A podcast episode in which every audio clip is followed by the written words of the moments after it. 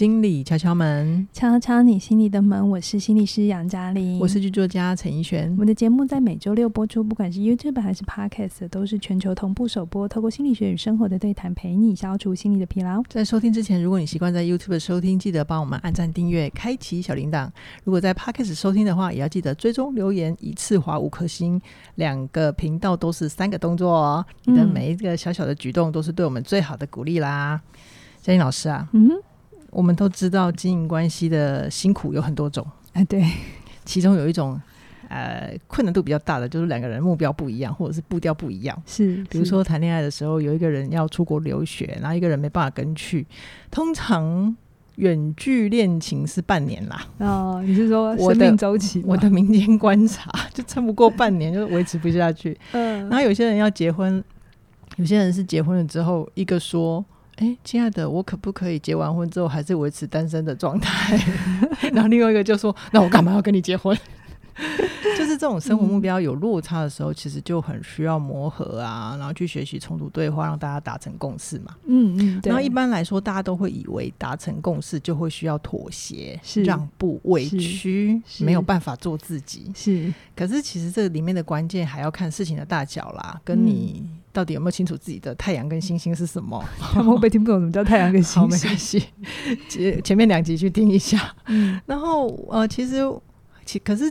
大家可能不晓得，还有一种达成共识啊，其实是不知道彼此的核心需要是一样的，所以就会很容易花在白花力气在一些表面的冲突上。是的，那刚好最近我有听老师说，有一位教练的学员就遇到这样子的情况嘛，今天来聊给大家听。我还特别征求他的同意，是说我可以把你这个案例的故事几乎的。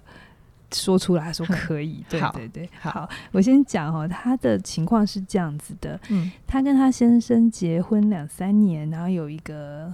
一岁多的小孩，嗯，那他先生是一个企图心、事业企图心比较高的人，那也做一个蛮优秀的工作。嗯、然后这一个学员，我那就是我的学生好，学员是太太，是太太。然后，但是这个太太她现在的工作是比较事务行政类的工作，嗯，嗯。然后呃，比较就是呃一些助理工作这样子。嗯、那这个先生就会希望这个太太更有上进心一点。嗯，那他的口语要求是这样，他说：“我希望你五年。”之后可以升一个小主管啊，或升任主管职，担任管理的工作。嗯，理由是他先生的说法是，因为如果他的太太一直都只做行政工作，嗯，那这种工作很容易被取代。对，那五年之后，大老呃公司只要再去训练一个刚出社会的大学生就好了，钱还比较低，嗯、对不对？哈、嗯嗯，所以这样子呃，他他觉得太没有保障。然后再来就是那时候。呃，太太也到中年，如果要再转职，是会有辛苦的。嗯，而且小孩也正好需要花钱。对对对，他们是一定要双薪家庭这样子，嗯嗯、所以他就会希望太太现在就开始规划这件事情。好，那那这个是太太，哎、欸，这是先生的价值观。对，我不晓得你听了有没有道理。嗯，对。好，那太太的想法是什么呢？哈，他的太他的冲突就是他懂他先生的这个呃说法是，可是他的状态是。他他人生最大的梦想就是当好一个妈妈，嗯，然后把小孩照顾好，所以某种程度他现在已经是在他 最理想的状态了。哦、对，那工作的部分他其实觉得可以做，也可以。不要做，可是他反正他最大的重心就是他希望自己不要太忙，嗯，可以就是真的把孩子照顾好。那他会有点担心，如果当主管的话，他就没有办法好好陪小孩。如果我是这个太太，我就会想要就是维持现状，不要变。对对对，那但是这时候就跟先生有一些冲突、拉扯跟冲突，我不知道大家会怎么理解。嗯嗯，对。那我听完之后啊，我第一个反应给他说：“嗯，你老公说的是对的。”嗯，学员也同意吧？对，就是。他他老我不晓得大家怎么怎么看，你是比较属于那种自我要把它完整的照顾好的，还是你会靠现看现实的人哈？嗯、大家可以去看一下上一集的串流王者，我们讲的这个转播这个个性上的差异嗯、那我就先说，我可以理解你的挣扎哦，就是你现在其实已经得到你想要的，可是现实它就一直在变化。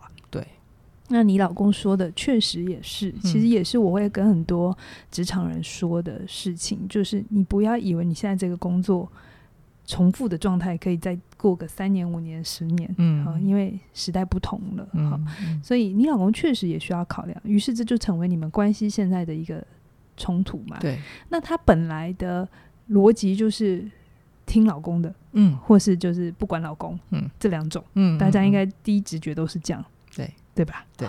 但今天呃，大家跟好我的这个脚步。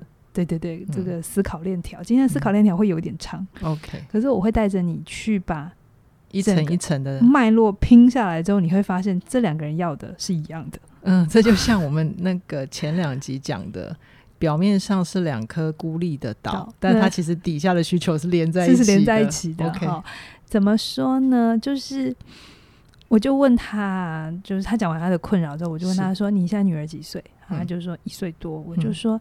那我就说，你是用你现在的状态，你现在的角色在想五年后的升职是吗？他说对，对。那我就问他说，那你有想过五年之后你小孩几岁吗？他说七岁。我说好，那七岁是不是上小学的年纪？嗯。那上了小学之后，你是不是就不用像现在这样照顾他，花那么多时间？对对对对。哦。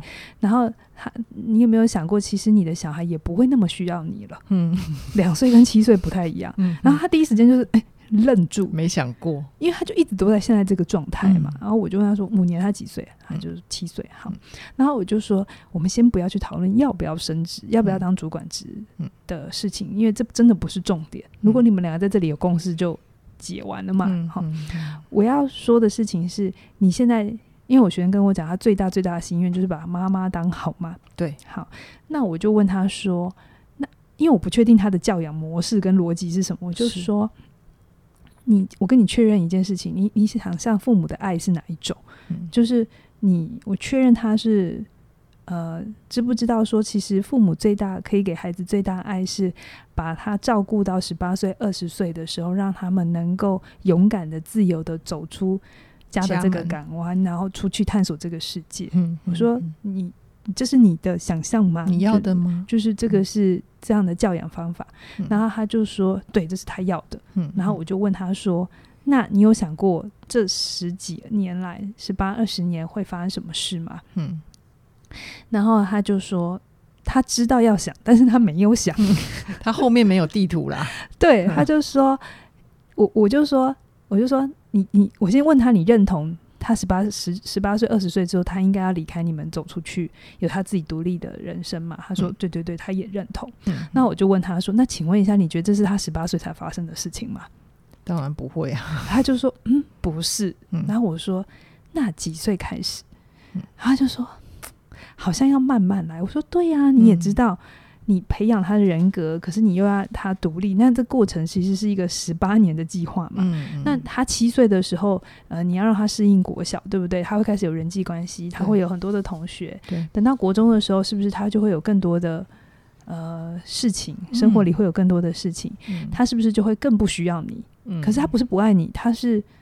他是他生命有更多的事情要去发展嘛，对，对不对，对？我就问他说：“你愿意给他空间去长吗？”嗯，他说愿意，因为他他他也是渴望他父母亲给他空间的人。好，好好，对。然后我就说，所以这个时候其实你不能什么都帮他做，对不对？他说对。嗯，我说对。那你想想看哦，你现在什么都帮你的小孩做，是因为他才两岁。嗯，然后你就用你现在的时间、心力、状态去想，嗯，所以你就觉得五年后、十年后你没有办法。嗯，可是我问你。如果你现在用的方法，在你女儿已经十八岁、二十岁，用一样的方法照顾她，会有什么？会有什么结果？应该会被女儿白眼。对，她会说她会很痛苦，对不对？嗯。我就问她说：“如果你父母亲是这样对待你，你是什么感觉？”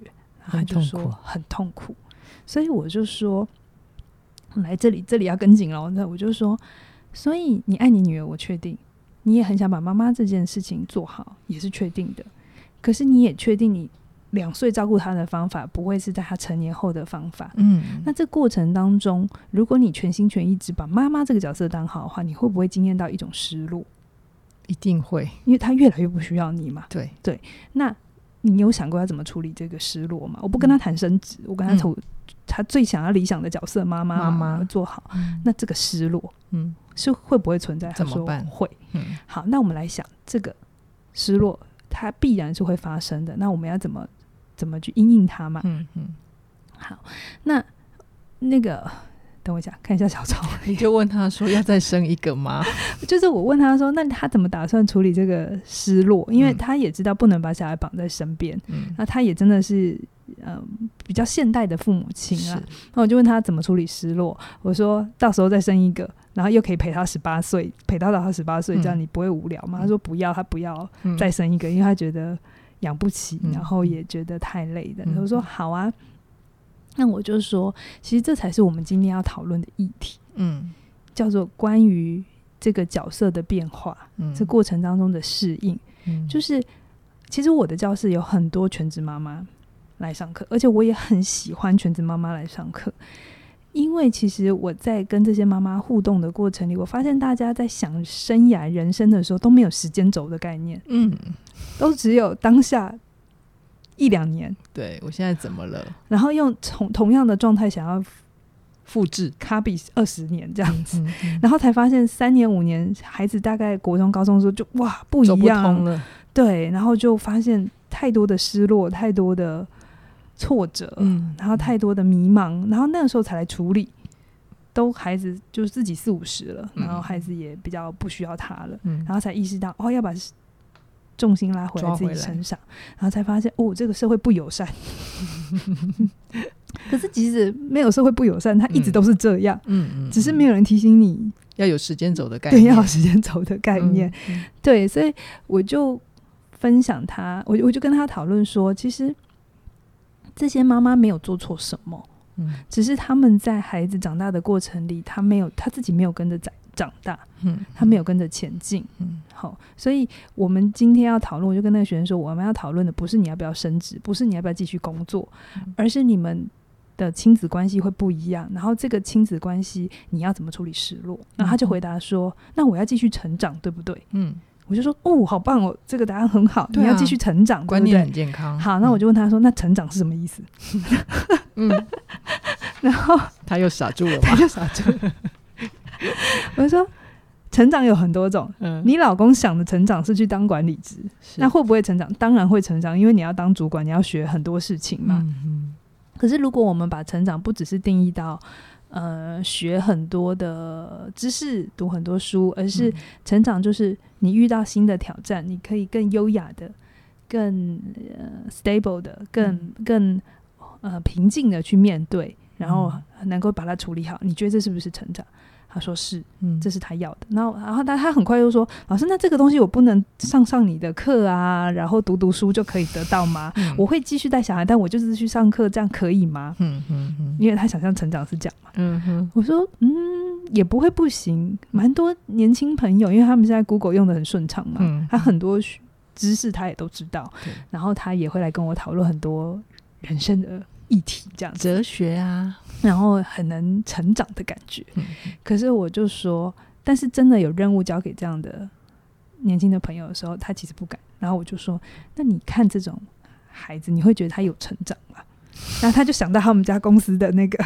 年轻人，年轻人，他就是说、哦、没有，对，然后我就说，哦、我说对，所以成长有一个很重要的东西，不是你要不要当主管，不是你有没有读很多书，成长是当你遇到生命很多挑战的时候，你能一次一次的 handle 的更好，嗯、你能够更清楚自己要的，然后是真的更有智慧的去面对，这才是真正的成长吧，嗯，不是只是。书上面，然后感觉自己还不错，是要实际去做出来。对，真正的成长是你的每一次，你都自己觉得哇，你不一样了，嗯、然后你更喜欢自己现在的状态。嗯，你不用是完美的，可是你真的在一些不同的事件上，你看到了不同的风景，你有不同的阴影，你有更多的选择。嗯哼。然后我问他说：“这是你要的吗？”嗯。我说：“这是你你也认同的成长吗？”他说：“对。”这个是他要的。好，那我就问他说：“那你也想当好妈妈？你也想就是做好你这个角色？那你也认同成长？好，那我们现在来看，成长是 一定要在职场上面呃升职才叫成长吗？”他说：“好像不一定了。”嗯，好，那我就问他说：“那你现在的生活里，在现在的工作里，如果用刚刚那个成长的定义，你可以怎么做？”嗯，然后他就。想了很久，他就说，好像我现在也有成长的感觉，嗯、就是他，因为他虽然是业务工，对，呃，他助理工作，嗯，可是其实他能够每一次把事情做得更好。然后他也告诉我说，哦，其实他在工作上最有成就感的事情是，呃，因为他是第一线，所以有一些状况是他主管不会知道。可是他因为要去当沟通那个桥梁，所以他会把这个讯息带回来给主管，嗯嗯嗯，然后让主管去做判断，然后他也在里面很有成就感。这个很重要哎。我说对，所以你喜欢你的工作？他说其实是喜欢的。好，我说那我们先不要管升不升职哦，你在现在每一天你所做的事情，你能够一件一件的优化它，然后尽可能的把你的工作做到让你自己满意，然后你身边的人也觉得哇。呃，请到你很可靠，嗯，你觉得这是你要的吗？嗯，他说，哎、欸，可以，这是我可以，而且我现在就做得到的成长。嗯，我说那很好，我们再来看哦，如果你待的公司是正常的公司，正常要挂号，正常不是奇怪的公司，不要再拿一些极端的例子来跟我讨论。哈、嗯，大部分的公司有这样的员工，你觉得他会怎么对待这个员工？嗯、他就会说，嗯，应该会。想给他更多新的任务去尝试，我就说好。那这个时候，如果你老板想说，哎，有一个新的 project 专案，好、嗯，或者他想要有一个新的部门，然后希望你去接，你会不会愿意去？嗯、他说，哎，好像可以，耶。嗯。然后我就说，那那这个时候，如果他就是你，你持续在你的工作上面优化，然后有一天他真的觉得你可以了，然后问你要不要升职，然后你是慢慢慢慢，不是你现在的能力，是你在。经年累月的这样的成长优化，你觉得你可不可以 handle 得了？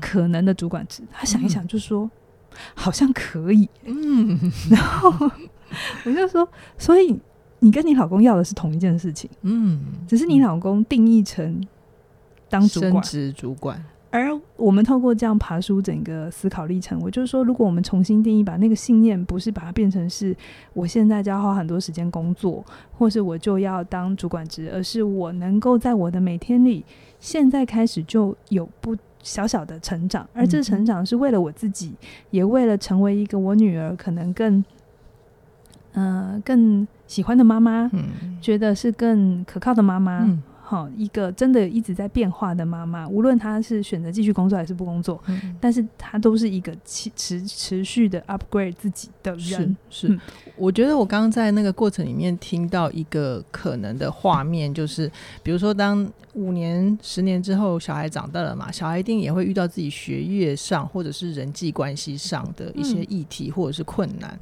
嗯、但如果说这个同时，这位学员他也不断不断的。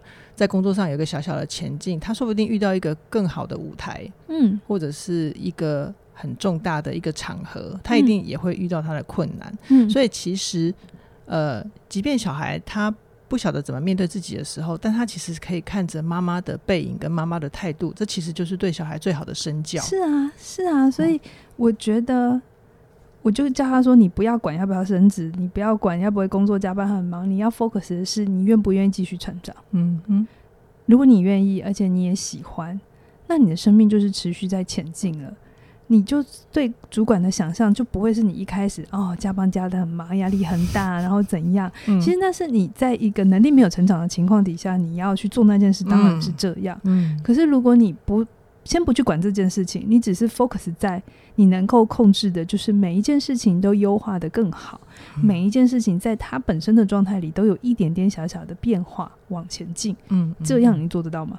嗯，他说可以，好像没难度嘛，对不对？对。然后我说，你持续这样下去，如果我是你老板，我不升你职，我去哪里找那么好的员工？对啊，我不可能应征一个大学生进来训练一下，他就会做到这种程度啊。啊所以你不可取代的是这个。嗯。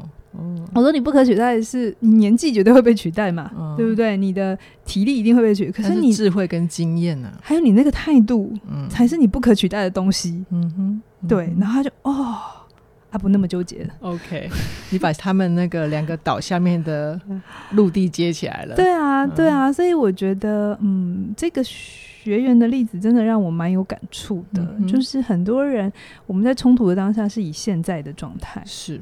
然后其实彼此要的东西可能很像，嗯，只是呃逻辑说法对 性格不一样，嗯呃想象不一样，因为他这个我评估他先生应该是感官型比较强的人，真的，就是比较务实一点。哦，我刚刚听完这个学员的故事，我就还蛮有感的。就是我过去我自己对于工作的信念，好像也是这样子，就是对于当主管的想象，就是忙不完啊，然后加班很累。但我其实没有想过，我的能力会提升，然后工作流程其实是可以优化的。嗯，然后呃，聊到这边的时候，嘉玲也提醒我，其实还有另外一种当主管的方法，就是。呃，像嘉玲她自己对于工作的态度，就是你每天都会很期待来上班嘛，对不对？对啊，对啊。我每天没有进教室，我也还是在上班的。是是是，嗯、然后一样可以把很多事情处理好。嗯、那我觉得在今天这个故事里面，好，他好像还让我听到一个更呃文化底蕴的一种价值观，叫做好像我们会很容易永都觉得永恒不变就是好的，或是我们在想事情的时候都是此刻当下当成永久。嗯嗯嗯，就是我自己的经验，就是当我以前有这种观念的时候，它的那种限制性或者是僵固性，它好像会扩展到我很多的生命面向，它可能就是催眠了我，或者是把我自己套牢了。然后再加上，如果我们没有经过一些思考链条的训练，就像今天嘉玲从一开始就。提醒我们，记得要先跟好这个逻辑，你才听得懂他们底下的需求，其实是一样的。那我觉得，我们今天这一集就是在提醒大家，其实每个人都想要对家庭更好，对自己更好，对子女更好。可是生涯它其实就是一个你必须要想十年、二十年的事情。嗯，如果在现在你忙不忙忙不过来的状态底下，呃。没有办法先帮自己去想清楚你要的那个目标的话，可能等到十年或者是二十年之后，就很容易来不及了嘛。嗯，对对对，嗯、就是，嗯、呃，我我也是鼓励大家，因为我也知道生活压力很大，然后有的时候忙眼前的事情就没空了。对啊，所以它绝对不是一种指责跟要求，它更多的时候是一种提醒，提醒你，如果有听到这一集，你要想的事情是五年、十年后的你是不一样的你。嗯，所以你看事情的角度跟做事的方法也会不一样。嗯，所以不要那么快的就告诉自己不要什么或者什么一定是不好的。嗯嗯，这些信念我们有些地方可以刮起来，或是我们换一种更有弹性的说法，让自己是可以往前进，而不是一直限制了很多自己这样子。就像自己的可能性。对对对，就像我重新诠释了。这个学院的案例就是，当主管，如果我们想象成就是那个是个职位，是个角色，当然很累。可是如果我们把它想象成是重新诠释成，它是一种持续性的成长，嗯，每天都成长一点点，每天都让自己更好一些些，那你的能力就在。优化了嘛？是是，对。那你能力优化，如果还在做这么简单的工作，很有可能你到时候也会觉得烦。嗯，所以到时候可能是你自己就希望不要再做这件事情。嗯，所以它都是有可能的。所以为什么我一开始就跟他说，升不升职真的不是重点。重点是你想活成什么样子的人，而这样子的人，他确实是可以跟你本来的梦想就勾在勾连在一起，嗯，他不会是冲突，嗯，而且同时又是孩子的好妈妈，对不对？嗯，很值得效法的典范，是好啊。所以你的信念让你当朋友的，呃，让让你当时间的敌人还是时间的朋友呢？如果你很希望时间是你的朋友的话，就会很鼓励你加入凯宇老师的。活出有选择的自由人生。嗯，那我们现在有优惠价是二二九九，你就可以加入课程。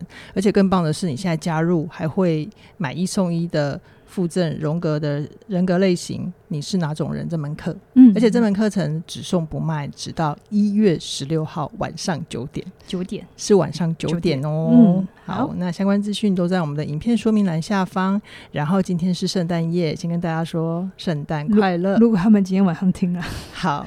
啊，那无论你有没有过圣诞节的习惯，总之呢，你只要点开起点文化的频道，频道就有我们陪伴你。拜拜。拜拜。